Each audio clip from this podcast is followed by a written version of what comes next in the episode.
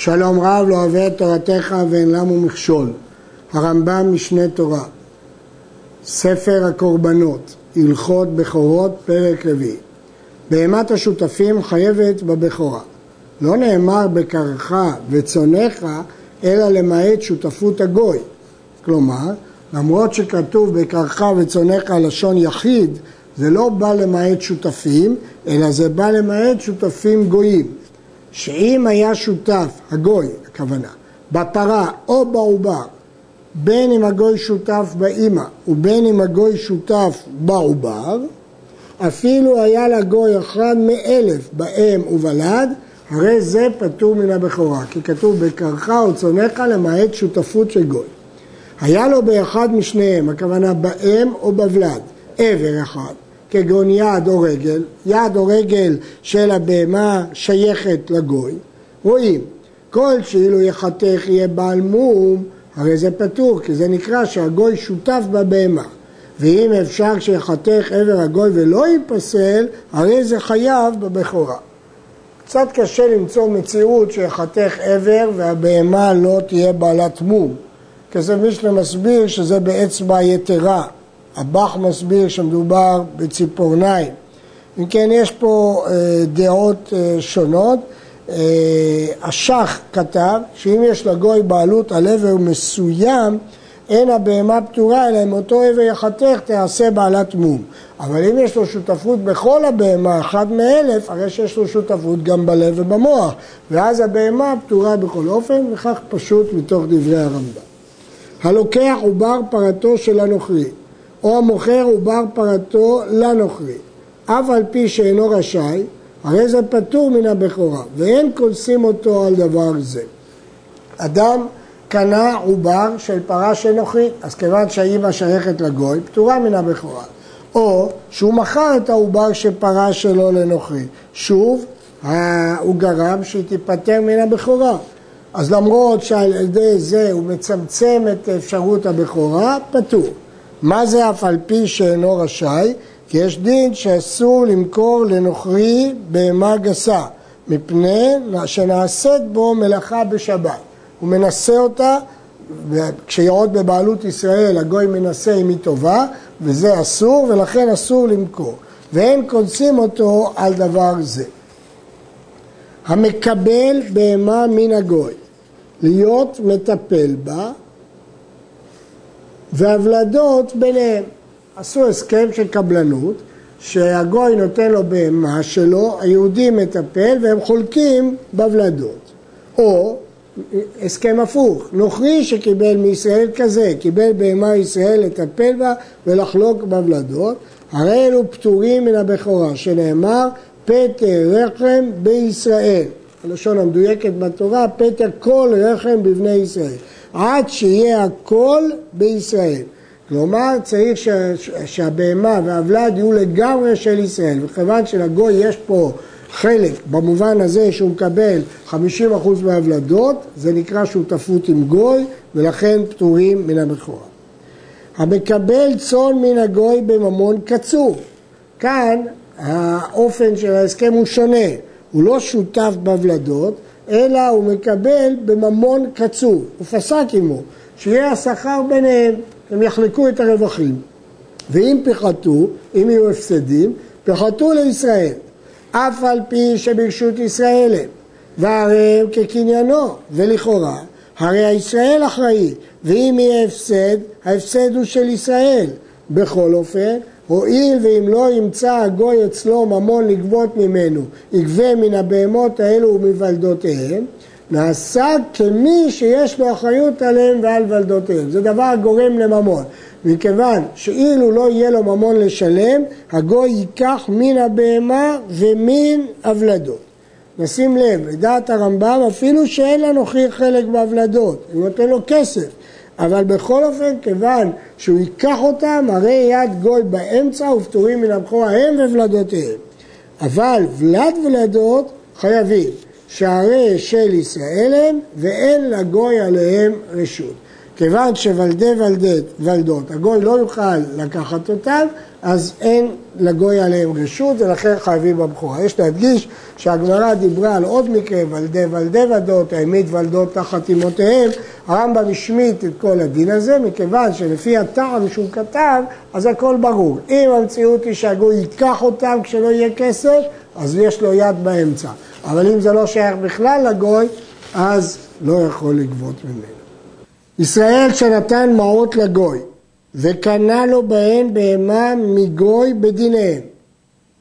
אף על פי שלא משך, קנה וחייבת בבכורה. וכן אם קנה גוי מישראל בדיניהם ונתן מעות, אף על פי שלא משך, קנה, ופטורה מן הבכורה. ההלכה היא שאצל גוי כסף גומר את הקניין. כך שיטת הרמב"ם וכך שיטת רש"י. אמנם רבנו תם יש לו דעה אחרת שבגוי רק משיכה קונה. ולכן, כיוון שהוא קונה בדמים, אז אם כן, למרות שיש שיטת רמב"ם בהלכות זכייה ומתנה שיש גם דין משיכה, אבל כיוון שעיקר הקניין בדמים, מעות קונות, כיוון שמעות קונות, לכן יש לגוי שותפות ופטורה מן הבכורה. גר שנתגייר ואין ידוע אם עד שלא נתגייר ילדה פרתו או אחר שנתגייר. הרי זה בכור מספק, כיוון שאיננו יודעים אם הלידה הייתה לפני שהוא התגייר או אחר שהתגייר. ארי קורקוס מסביר שיש הבדל בין בכור מספק לבין ספק בכור. כאן הבלת בכור ודאי, אלא ספק אם יש בו קדושת בכור, כי ספק אם הבעלים ישראל או גוי. מקום שהרמב"ם כותב ספק בכור זה כאשר הספק אם הוולד בכור או לא, פה אין ספק, הוולד הוא ודאי בכור, אבל הוא בכור מספק, מבחינת קדושת בכור לא ברור אם זה של יהודי או של גוי, אבל הדינים של שני הספקות האלה אותו דבר כפי שנראה לקמן. הלוקח בהמה מן הגוי ואין ידוע אם ביקרה או לא ביקרה וילדה אצלו, אז הוא לא יודע אם זה בכור או שהיא כבר ילדה אצל הגוי, הרי זה ספק בכור. ומה הדין של ספק בכור? גם בדין הזה וגם בדין הקודם, יאכל במומו לבעלים. עד שיפול בו מום הוא לא יכול לאכול, כי זה ספק קודש. אבל אם נפל בו מום, הוא יכול לאכול. ואינו לכהן, הוא לא חייב לתת את זה לכהן. למה? כי אחרי שנפל בו מום זה לא דיני איסור, זה רק דיני ממונות. המוציא מחברו עליו הראייה. בדיני ממונות המוציא מחברו עליו הראייה. הרמב"ם יגיד לקמן שאם תפס הכהן אין מוציאים מידו, זו שיטה מפורסמת של הרמב"ם שתקפו כהן אין מוציאים מידו. לקח בהמה מניקה מן הגוי. אינו חושש שמא בנה של אחרת היא מניקה, אלא הרי זה מחזקת שילדה. כיוון שהיא הניקה, אז ברור שזה בנה, אז אם כן היא כבר ילדה. אז עכשיו כשהיא תלד אצל ישראל, פטורה מן הבכורה. ואפילו היה זה שמניקה, זה שהניקה אותו אצל הגוי כמין אחר, אפילו כמין חזיר, הרי זו פטורה מן הבכורה. וכן בהמה שהיא חולבת, פטורה מן הבכורה, שרוב הבהמות אינן חובות, אלא אם כן כבר ילדו. אז הולכים אחרי הרוב, וכיוון שהולכים אחרי הרוב, אנחנו סומכים שהיא כבר ביקרה. הטור כתב בשם בעל הלכות גדולות, שלא סומכים על חולבת לומר שהיא בקרה, והרמה כתב שנהגו לחוש בשיטה זו. אבל אם מצרפים לזה גוי מסיח לפי תומו, אז אפשר לצרף את זה שהיא חולבת ואת מסיח לפי תומו. אבל לפי הרמב"ם, עצם הדבר שהיא מניבה חלב, סימן שהיא כבר ילדה, ואם כן הוולד הבא פטור מן הבכורה. הלוקח בהמה מישראל הרי זו בחזקת שביקרה עד שהודיעו המוכר שעדיין לא ילדה. שאין הישראלי שותק וגורם לו לאכול קדשים בחוץ, ודאי ביקרה. לפיכך מכרה סתם. היהודי מכר לו סתם, לא הודיע לו שהוא צריך להיזהר, אז ברור שהיא כבר ביקרה, כי אם היא בהמה שלא ביקרה, הוא היה מזהיר אותו, תדע לך שהוולד הראשון שיהיה לך הוא קודש, אנחנו לא חוששים שהוא יכשיל אותו. זה דעת הרמב"ם וכן דעת בעל הנחות גדולות. אבל הראש ורבנו יונה פסקו שהוא ספק בכור שמא שכח להזהיר אותו, כי הוא חשב שהוא ישחט את האימא ולא יחשב שישהה אותה עד שתלד. בהמה דקה שהפילה עובר, שעדיין לא נתבהרה צורתו הרבה ונקרא לכל, וזהו הנקרא טינוף, מין לכלוך מכל עודפים של דם הנידה והזרע, לא ידוע אם זה עובר או לא עובר. אם אמרו הרועים עובר הוא אלא שנפסד, הרי זו פטורה מן הבכורה, וצריך להראותה למרועה חכם. רואה הוא מומחה בדבר הזה, והוא יודע אם הדבר הזה הוא עובר או שלא עובר. לפיכך הלוקח בהמה מן הגוי אפילו הייתה קטנה וילדה אצלו בתור שנתם הרי זה ספק בכור, שמא טינוף הפילה ברשות הגוי ולכן זה רק בכור מספק אלא אם כן הרועה אומר שוודאי שזה היה עובר וכן בהמה גסה שהפילה שליה, הרי זה סימן ולד, שאין שליה בלא ולד, ונפטרה מן הבכורה, כי ברור שהיה פה ולד ולכן הוולד הבא הוא לא בכור. ומותר להשליך אותה שליה לכלבים, כיוון שהשליה עצמה היא לא בכור. אין מתקדש בבכורה אלא זכר, וחזקת הנולדים מחצה זכרים ומחצה נקבות. וכבר ביארנו שהזכר שאין בו מקצת סימני אמו אינו מתקדש בבכורה. נמצא מיעוט הנולדים הם מתקדשים בבכורה, מחצית הם נקבות, ומתוך המחצית של הזכרים יש כאלה שפטורים מן הבכורה כי אין בהם סימני אימם, לפיכך לא חוששים למיעוט. אבל בהמת קדשים שהפילה שליה תיקבר, שהזכרים בה כנקבות, לעניין קדושה של קורבן אין הבדל בין זכרים לנקבות, לכן גם השליה תיקבר, אבל לעניין קדושת בכור הולכים אחרי הרוב, כיוון שהולכים אחרי הרוב אז לא רוב זכר שחייב בבכורה ולכן אין צריך קבועה. בהמה גסה שהפילה חררת דם, הרי זו נפטרה מן הבכורה, שחזקתה שהוולד בתוכה ורבה עליו הדם והפסידו וביטלו, כיוון שרואים קבוצה גדולה של דם, אנחנו מניחים שהיה פה ולד. וקוברים חררה זו כמו נפל כל מבקרת. אף על פי שאין בחררה זו קדושה, ולמה קוברים אותה? כדי לפרסם הדבר שנפטרה מן הבכורה. בשליה לא צריך פרסום, כי כולם יודעים ששליה חשובה כבלד, אבל בחררה צריך פרסום שידעו כולם שהוולד הבא הוא לא בכור. לכן קוברים את השליה, שידעו את החררה הזאת, שידעו שזה בכור. כבר ביארנו בעניין נידה, הכוונה בהלכות איסורי ביאה פרק י', שהוולד באדם נגמר ל-40 יום. והמפלת לפחות מארבעים אינו ולד. אבל ולד בהמה לא עמדו חכמים על המניין שיגמר בו. אבל אמרו שהמפלת טינוף אינה מתעברת אחריו ולא מקבלת ולד אחר לפחות משלושים יום. בהמה שיצאת מלאה ובת ריקנית הבא אחר כן בכור בספק, ברור שהיא ילדה, אבל אנחנו לא יודעים אם היא ילדה דבר שיש לו שם בכור או לא, שם הדבר שאינו פותר בבכורה הפילה, אולי הפילה נפל שלא פותר בבכורה. ואין לנפלה בהמה פטירת רחם עד שירגילו ראש כפיקה של הערב. השיעור של נפל שפוטר מן הבכורה, ההגדרה שלו, במשנה כתוב ירגילו ראש כפיקה. מה זה ראש כפיקה? הערוך מפרש כדור קטן שמסמים בראש הכוש שטובים בו, ואותו שטובים בו השתי קטן מאותו שטובים בו הערב. הרמב"ם בפירוש המשנה למסכת כלים כותב פיקה כאין חצי כדור נקוב ונותנים אותו בראש הכוש כדי שיכבד בשעת התביעה ויהיה אפשר לפתול בו את החוט. יש להעיר ששיטת הרמב"ם איננה כשיטת ראשי. רש"י סבור שהשיעור שירגיל ראש כפיקה זה לעניין אחר, לעניין טומאה, האם זו טומאה בלועה או לא, אבל לא לעניין הגדרת פטר לחם. אבל לפי הרמב"ם, ראש כפיקה מגדיר את ההגדרה של פטר לחם.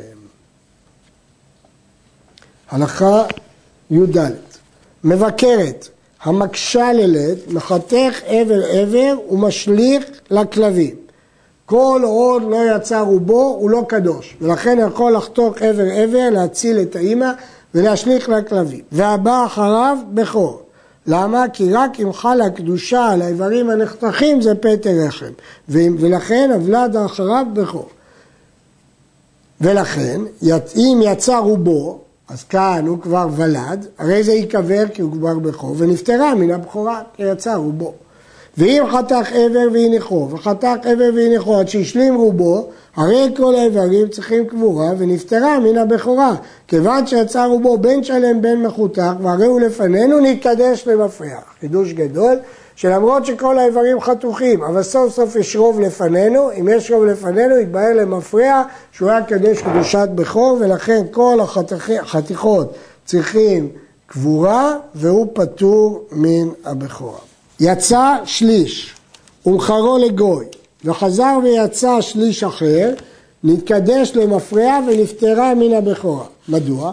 כי אחרי שיצא השליש השני, כבר התברר למפרע שהוא קדוש. כיוון שהתברר שמפרש קדוש, המכירה לא חלה. כיוון שהמכירה לא חלה זה בכור, ולכן ייקבר ונפטרה מן הבכור.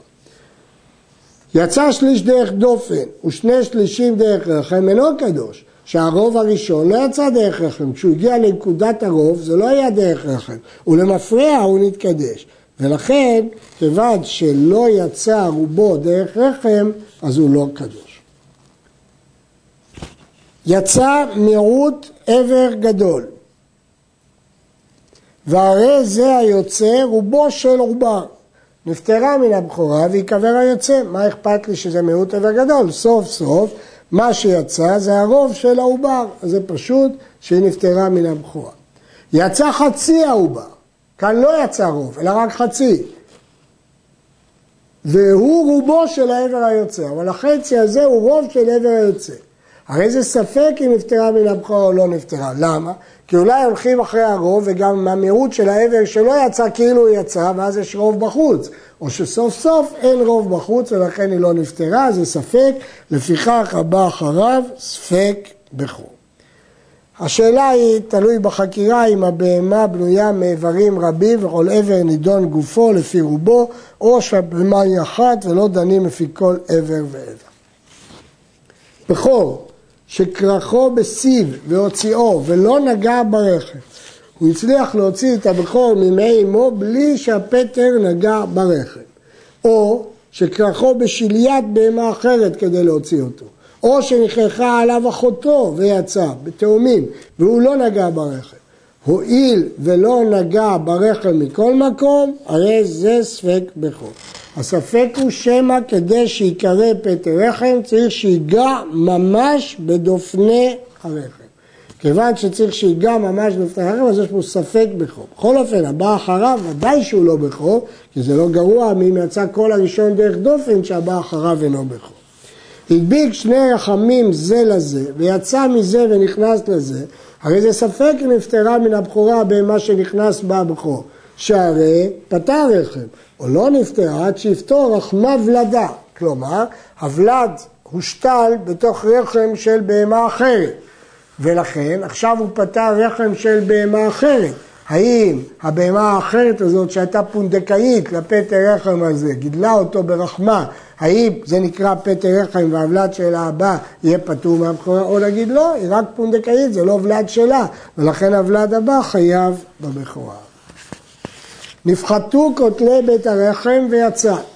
הרי זה ספק אם נגיעת רחם מקדשת או אווירו. כיוון שכותלי בית הרחם נפחתו, כשיצא הוולד הוא לא נגע בדפנות הרחם, אבל הוא נגע באוויר הרחם. שאלה אם הוא נהיה פטר רחם. נעקרו כותלי בית הרחם בצווארו, הרי זה ספק אם במקומו מקדש או מקדש אף חוץ למקומו. כל הרחם זז. אז סוף סוף זה נגע ברחם, אבל זה נגע ברחם שלא במקום שלו.